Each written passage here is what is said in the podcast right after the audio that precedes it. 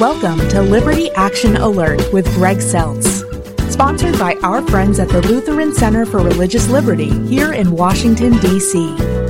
A program that cuts through the chaos and confusion in the culture today by talking to kingdom citizenship, bold biblical principles for a robust public Christian life. And now, your host, Dr. Greg Seltz. Good day, good day, Washington, D.C., and friends of the program all across the country. I'm Greg Seltz. Welcome to Liberty Action Alert. Today, we're talking about all things Supreme Court, maybe all things rule of law in our country. And we're, again, privileged to have as one of our guests, uh, Carrie Severino, best-selling author and president of the Judicial Crisis Network. Welcome, Carrie. Good to be here, Greg. Thanks. Yeah, and Tim Goeglein, Vice President of Government Communications of Focus on the Family. Welcome, Tim. Thank you, Greg. Great to be with you and Carrie. All right. Listen, the Supreme Court is back in the news for all the wrong reasons. The Democrats are seeking to add justices. I describe it this way as the watering down the notion of the rule of law by placing more justices in the system who will legislate from the bench. And then we have the latest persecution, I say, of Justice uh, Clarence Thomas, the outrageous character assassinations of people like Justice Kavanaugh, Amy Coney Barrett, which continues. And then the, you know, the threatening of violence that we saw in the last year or so. Carrie, why the Supreme Court? Why these tactics? And what does this say for the health of a nation and a culture whose essence is supposed to be rule of law and whose freedoms depend on constitutional limitation of government? Yeah, I, I think it's no surprise that we're seeing these types of attacks right now when we, for the first time in living memory, have a court that is composed of a majority of originalist justices. And that's because for most of the last century, we had a court that was perfectly willing to do the left's bidding. They could just kind of go to it with whatever they couldn't get passed through Congress, and the court's like, "Yeah, we got it from here. We'll take it down the rest of the field." And it, it so the court, there's no reason for those on the left to criticize the court because it was doing everything they wanted every Correct. time, basically. Right. right now, we have a court who says we're not playing this politics game. We're looking at what the laws say and what the Constitution says.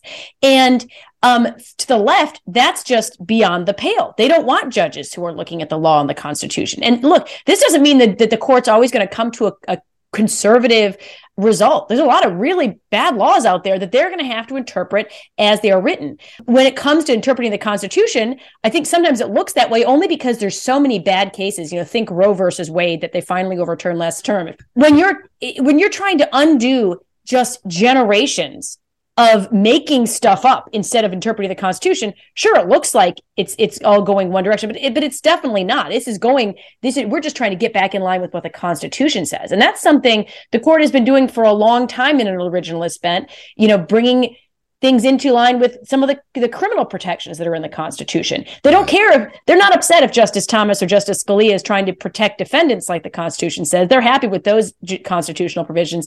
But when they don't like the provision, maybe, you know, out of the Second Amendment or something, right. or religious freedom, they're not as happy about. Then they start, their hair's on fire. They want to do anything they can to block these nominees from getting on the court, like we saw with Justice Kavanaugh, like Justice Thomas experienced himself. They want to attack them when they're on the court, like we're seeing with some of these faux ethics charges. They want to expand the court because they're frustrated that they haven't won as many elections as they want to actually be able to confirm more liberal justices who will do their bidding. So, hey, in that case, we're just going to circumvent the system and just add judges so we can have Biden put a bunch more people on. You know, whatever it takes Right. There's nothing that they, they will allow to get in their way, even if it's the Constitution itself, from re-engineering the court in their own image. Well, and and and let's for our listeners too, because I think sometimes um, they know how to muddy the water on this discussion, and our people hear things like leftist, originalist, and they're thinking liberal, conservative, and and I tell them, no, no, no, no. A liberal believes in in objective truth. They believe in rule of law. Classic liberals. That's that's classic liberalism. Leftists, I call them secular pietists. That's what I call them. Secular Puritans. They don't believe there's any right and wrong. They believe there's only power. Their status they they actually want a whole new system and they're willing to to break the law with audacity and then enforce the law when it's like you said something that aligns with them with tenacity tim that's what we've got to try to say to our people uh, the, the Christian church has a moral responsibility even towards culture. And I think sometimes we fail to rise to that occasion. I know we have an evangelism, obviously, responsibility to share the gospel, but it's hard to share the gospel in a failed state. and if you've been given the ability to push back on this and say, no, rule of law is also part of God's preserving work, and we got to push back on this. Um, how do we let people know that this is something this is challenging the whole core of what a civil society is all about. Um, how do we unpack that for them? Oh it's a great question. I couldn't agree more. Uh, anecdotally i'm just back from heavy travel in south carolina arizona and texas. And and i must say carrie and and uh, greg i am really stunned by two things uh, the one thing is that uh, in every one of those venues, I ask our brothers and sisters in Christ, have you ever read the Constitution? And I'm really sorry to say, if I had to place a percentage, that it's well under 10% mm. of men and women of faith who are otherwise very interested in every single syllable that we're talking about today. People who for whatever reason, have never read the Constitution. And when you share with them that it's a relatively short document, that the words uh, have a fixed meaning uh, over time, and that it really won't take much of their of their time, many of them are equally surprised. In their mind's eye, they have this as a very long, uh, complicated uh, document. So I think, Greg and Carrie, the first answer is that we need to, as George Orwell said, the first duty of an intelligent person is to restate the obvious. Right. And I think the obvious thing is is we have to encourage men and women of faith to go back and read the document. The second thing uh, is that there is a history in partisan warfare in the United States of attacking the United States Supreme Court, uh, very often with uh, with disappointing results for progressives. And the most obvious one, of course, was Franklin Roosevelt's attempt to pack the court.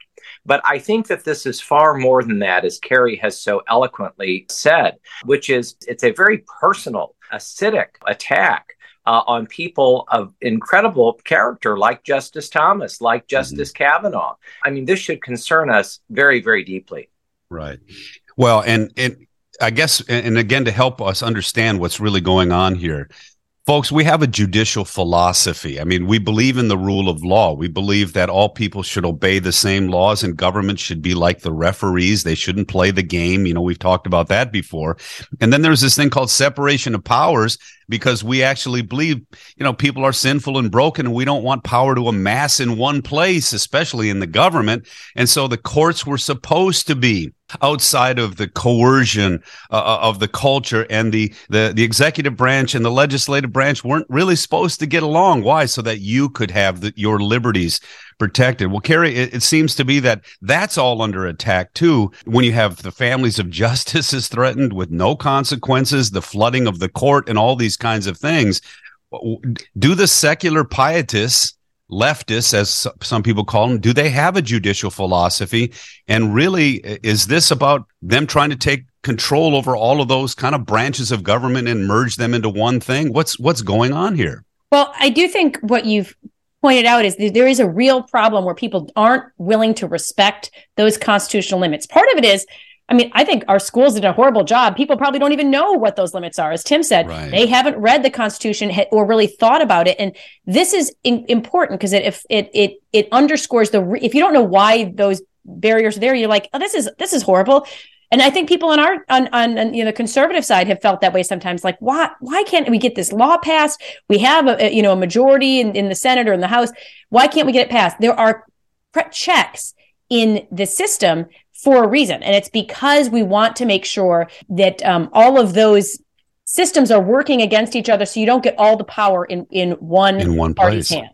Right? right. Absolute power corrupts absolutely, right? Right. If, and that's what that's what our founders were reacting yes. to when they when they wrote the constitution. They saw okay you got the king who is judge and jury. He's like the everything. He makes the laws. He he brings them out into effect. He's the judge. He he, he does everything. And so it's very easy to lose those protections. So we have all of these hurdles in government are there for a reason. They are a feature not a bug.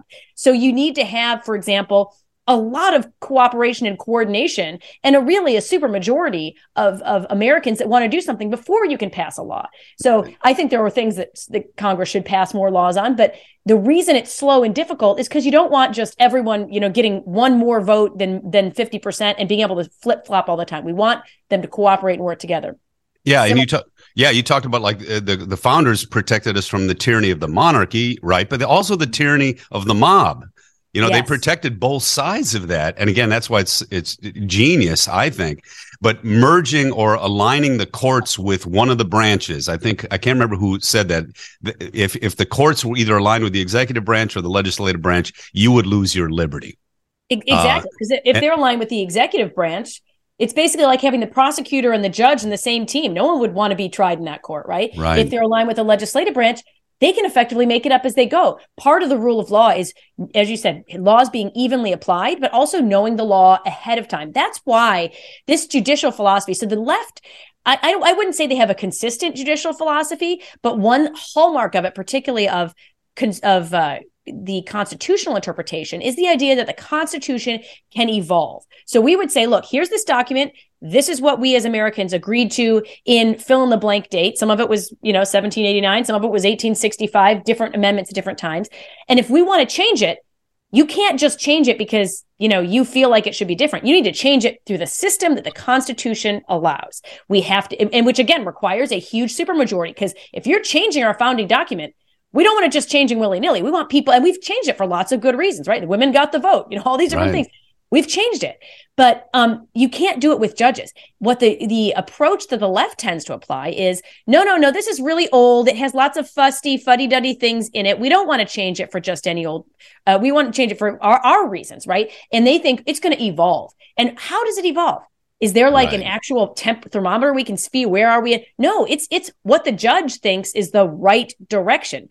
That's not how it's these these are not our elected representatives. That's not how it's supposed to be. And if we have you go to court and a judge says, "Well, I feel like the law should move this way." How do you know ahead of time whether what you're doing is is is legal or illegal? That is not the rule of law. That's the that's a recipe for a kind of Kafka-esque the court can kind of come up with whatever it does in in real time. So we need a system and we have should have a system where this is all protected. Now what we have is the court is going back to saying, yeah, we need to look at this.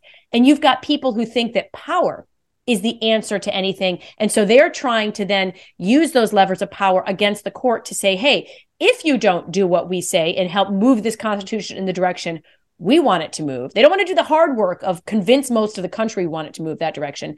They want to do the shortcut work of convince five justices to move it in that direction. And now that we have five justices who don't want to just play that game, it's we're going to be on your front lawn. We're going to be doxing. I mean, they have doxed the justices, schools where their kids go to, the places right. of worship. I mean, it, this is outrageous, right? You mm-hmm. have to have extra security at someone's church. I, you know, this is the kind of behavior I might expect in in Cuba. I might right. expect this in Russia. I might expect this in Venezuela. Not what we expect for America because we are fundamentally a country based in the rule of law. So we need to stand up for the, the that system where our judges can be independent checks. And sometimes it means you got judges there that you don't always agree agree with, but we right. can never devolve into just might makes right, which is what they're trying to do. May I may very quickly pick up on, on Carrie's second and third points mm-hmm. because I think they're so crucial. The, the first one is that that the one thing that kings will not abide right, is a difference of opinion. Uh, and I, and, and I, I think this was so beautifully illustrated, and I might say boldly and courageously, very recently by Justice Samuel Alito, who did an interview with the Wall Street Journal in which he said he has a pretty good idea who probably uh, leaked the draft mm-hmm. of the Dobbs decision. Right. I mean, this this breaks all boundaries you know this kind of absolute total complete violation of trust uh, there are only nine justices. It's beyond the pale okay? This right. is very very self-destructive. But in one sense there was something far more concerning than that. And this is the, the, the latter point that carrie was making that you were asking about.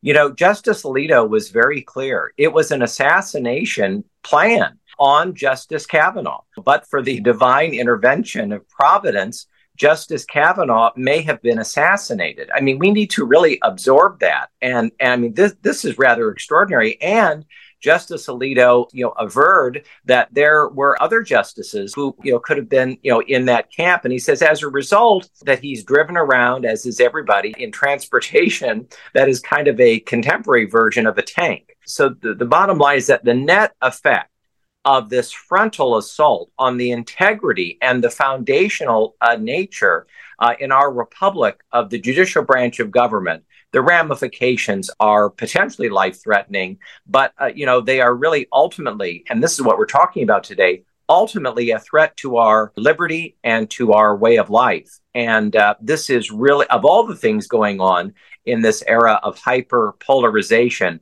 this is as big as it gets. Well, and I don't under again from my I'm basically sitting I'm not in the sidelines but uh, in some sense I'm I'm uh, nibbling at the edges on this stuff but I see nobody get arrested for this. I don't hear about democracy teetering but this is democracy teetering when you can threaten judges when it's a federal crime to protest outside their homes. Nobody got arrested, nobody went to jail, nobody's on trial. I mean those of us who kind of sit here and watch we we see one side as I said, they break the law with audacity and then they enforce the law with tenacity. What we see is our people who stand up, oh, they're going to, they're going to jail.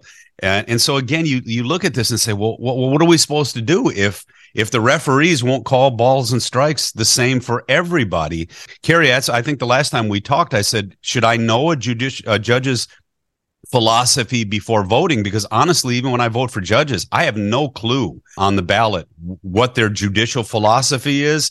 And and if i'm going to be voting for judges now and they're going to come in and actually not even uh, uphold the law well i don't think they should be put on the bench. And and right now i don't think in our in our way of voting we even have that ability. How do we deal with some of this stuff when we watch it unfold like it's unfolding? Uh, yeah, well, I mean, and as you point out, at the state level in particular, depending on what state you're in, there are you do have a lot of chances in, in many cases to help elect a judge. And I think right. so, for so long, you know, we have taken for granted that these people are all going to have at least a, a, a core philosophy of I, am following the law as it's written. Unfortunately, that's less and less true. There was a recent election for Supreme Court in Wisconsin that got very heated because this the, the shift of balance in that state was at risk and the woman who ended up winning was basically going out there saying things like that she would ter- overthrow the uh, the state redistricting. Right. She disagreed with it. She had people she didn't want to put in jail. She said basically telegraphed pretty clearly, "I'm going to vote against any pro life law that was that was up there because I'm going to protect a woman's right to choose." That's pretty outrageous and egregious. So sometimes you have judges who are saying the quiet part out loud, saying, "I'm going to, I am going to be ruling how I want policy wise, not based on what the law said. But I think also people just need to realize there needs to be people asking, what's your philosophy? Not just right. are you, you know, are you a, a, proud American and do you like baseball and apple pie? But really tell me about your judicial philosophy before you get my vote. But as we, as you were pointing out too, one of the sides of this that's so disturbing for the rule of law is the failure to enforce the law adequately, not even before you get to the judicial level. So, right. as Tim mentioned, you've got people on Justice Kavanaugh's lawn. We know now know that that guy. I mean, it, it totally is providential that he stopped short. He was already yeah. around behind the house, getting ready to break in. We wow. know he was trying to get three justices if he could. I mean, he would have settled for just Kavanaugh, but I'm sure Justice Alito was in his crosshairs as well. And and we also now know we've been always scratching our head. Why are these federal marshals not doing anything to enforce right. that law? Right. And after Merrick Garland, who himself was a judge, you think he would be sympathetic to trying to protect the safety of, of other federal judges like Kavanaugh, who he served with on the DC circuit for years. He told Congress initially, well, I, you know, we can't prosecute these people because no one's arresting them. But it later came out that Department of Justice had instructed them not to arrest people unless absolutely necessary. So you have mm. these people who are thankfully standing there in front of the, the houses, but whose hands have been effectively tied. So that is a huge, you know, dereliction of duty on the part of the administration to even enforce these laws. So you you have these people acting under orders effectively not to do anything to help the justices. You have the same thing happening and and this Department of Justice is guilty of that as well when it comes to the FACE Act, the Freedom of Access to Clinic Entrances Act, which on the one hand does protect abortion clinics, but mm-hmm. on the mm-hmm. other hand also protects churches. And that's what that was the legislative bargain that got that passed. So our legislators said we're only going to do one if we're going to do the other, right? right? But then you have our executive branch saying, okay, I, I, like your little, your nice little compromise there, but we're only going to enforce half of it. So you've got people literally sending wow. SWAT teams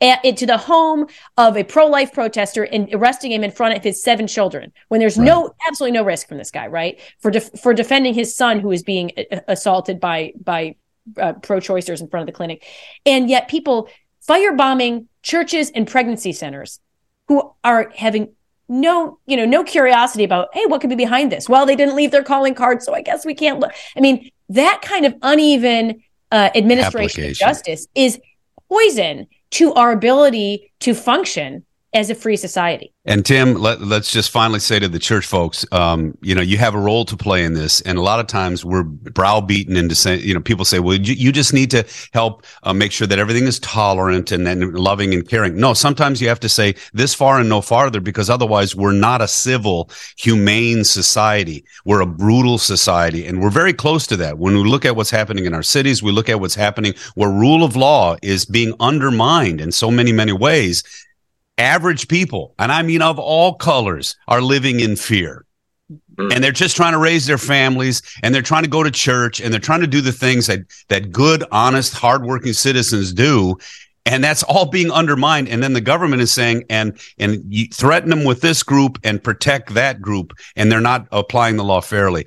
The church needs to rise up and say, we demand more of our culture. Uh, absolutely. In my second book, American Restoration, I devoted an entire chapter to what I consider to be the best commencement address ever delivered in the United States. And that was a commencement address delivered at Hillsdale by Justice Thomas, who I believe is not just our greatest jurist, I think he's the greatest living American. And Justice, Justice Thomas, in this marvelous speech, said that the other side of freedom is virtue. In other words, if you want liberty and freedom over time, you have to nourish and foster virtue, not only in the leaders, but in the people. And of course, virtue is a, is a bit of a fancy word in our time. It's really it's a word uh, maybe better understood as as as moral goodness or moral integrity, moral excellence and that gives us civility. It gives us magnanimity. It gives us the ability in in those areas where we just simply cannot agree on major issues. It gives us the ability in a constitutional republic to move forward. And unfortunately very unfortunately many of the leaders in american progressivism many of whom we've discussed today they do not a commitment to magnanimity, civility, grace in the public square. Uh, it's about power politics. And power politics has a leveling wind. It has a, uh, the ability to, to destroy uh, the ability uh, in an otherwise free society to remain free. And I right. think that those are the stakes. Uh, so, so more virtue, more moral excellence, and the nourishing of it, and the institutions uh, that help give us that. Uh, uh, and, and in my view, the, the church is is first in line in that regard. Has a it has a great moral uh, and and and applicable uh, duty uh, in the public square in that regard. Well, yes, it does, and and so Carrie, I, I, would love to come circle back. There's so much that we could have talked about today. Love to circle back again with you sometime because we've got to keep our eyes on this. Uh, I I didn't even understand some of the things that were going on, and I'm here all the time. I can imagine my people probably don't know anything about what you're talking about just now because it's not on the news very often, or it fades away and and what you just said to us eh, our liberties are at stake. And what tim just said to us uh, even a virtuous culture is at stake. And so um, i'd love to be able to talk to you more but thank you for being with us today. I really appreciate all the wisdom that you brought back to us all right. Thanks, Greg. Great talking to you. And Tim, also same kind of thing. I mean, I, I, do think you're right. Life, liberty, and the pursuit of virtuous happiness and keeping the courts, the legislature, and the executive branch in their proper place uh, is part of that duty. And uh, we, even as Christians, uh, have that duty to do that as well. Thanks for being here, Tim. A great, great honor to be with you and Carrie. Thank you, Greg. Thanks for tuning in today. To get to know our LCRLDC work better, check out our website at lcrlfreedom org. Contained there are resources to empower your public square dynamic discipleship. Or check out our weekly Word from the Center opinion piece every Friday at facebook.com forward slash LCRL Freedom. Till next time, God bless you always. I'm Greg Seltz. Have a great week.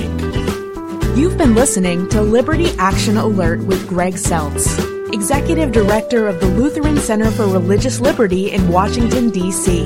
This program has been brought to you by the Lutheran Center for Religious Liberty.